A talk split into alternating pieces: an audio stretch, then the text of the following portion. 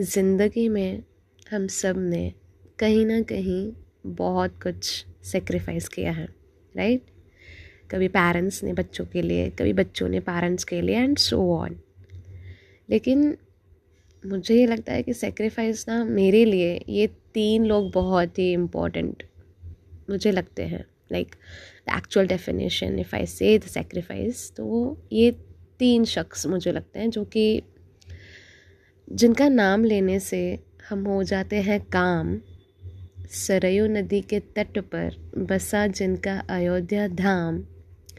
चौदह साल के लिए किया अपने परिवार का बलिदान।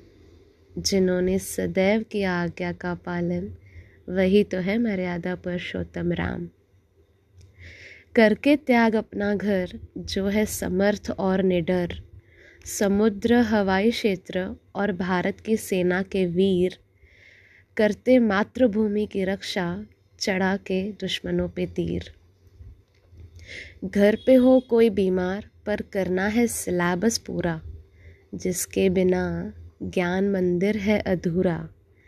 जिनकी भूमिका हमारे जीवन को महत्वपूर्ण आकार देती है gratitude and appreciation for them who spread their positive aura.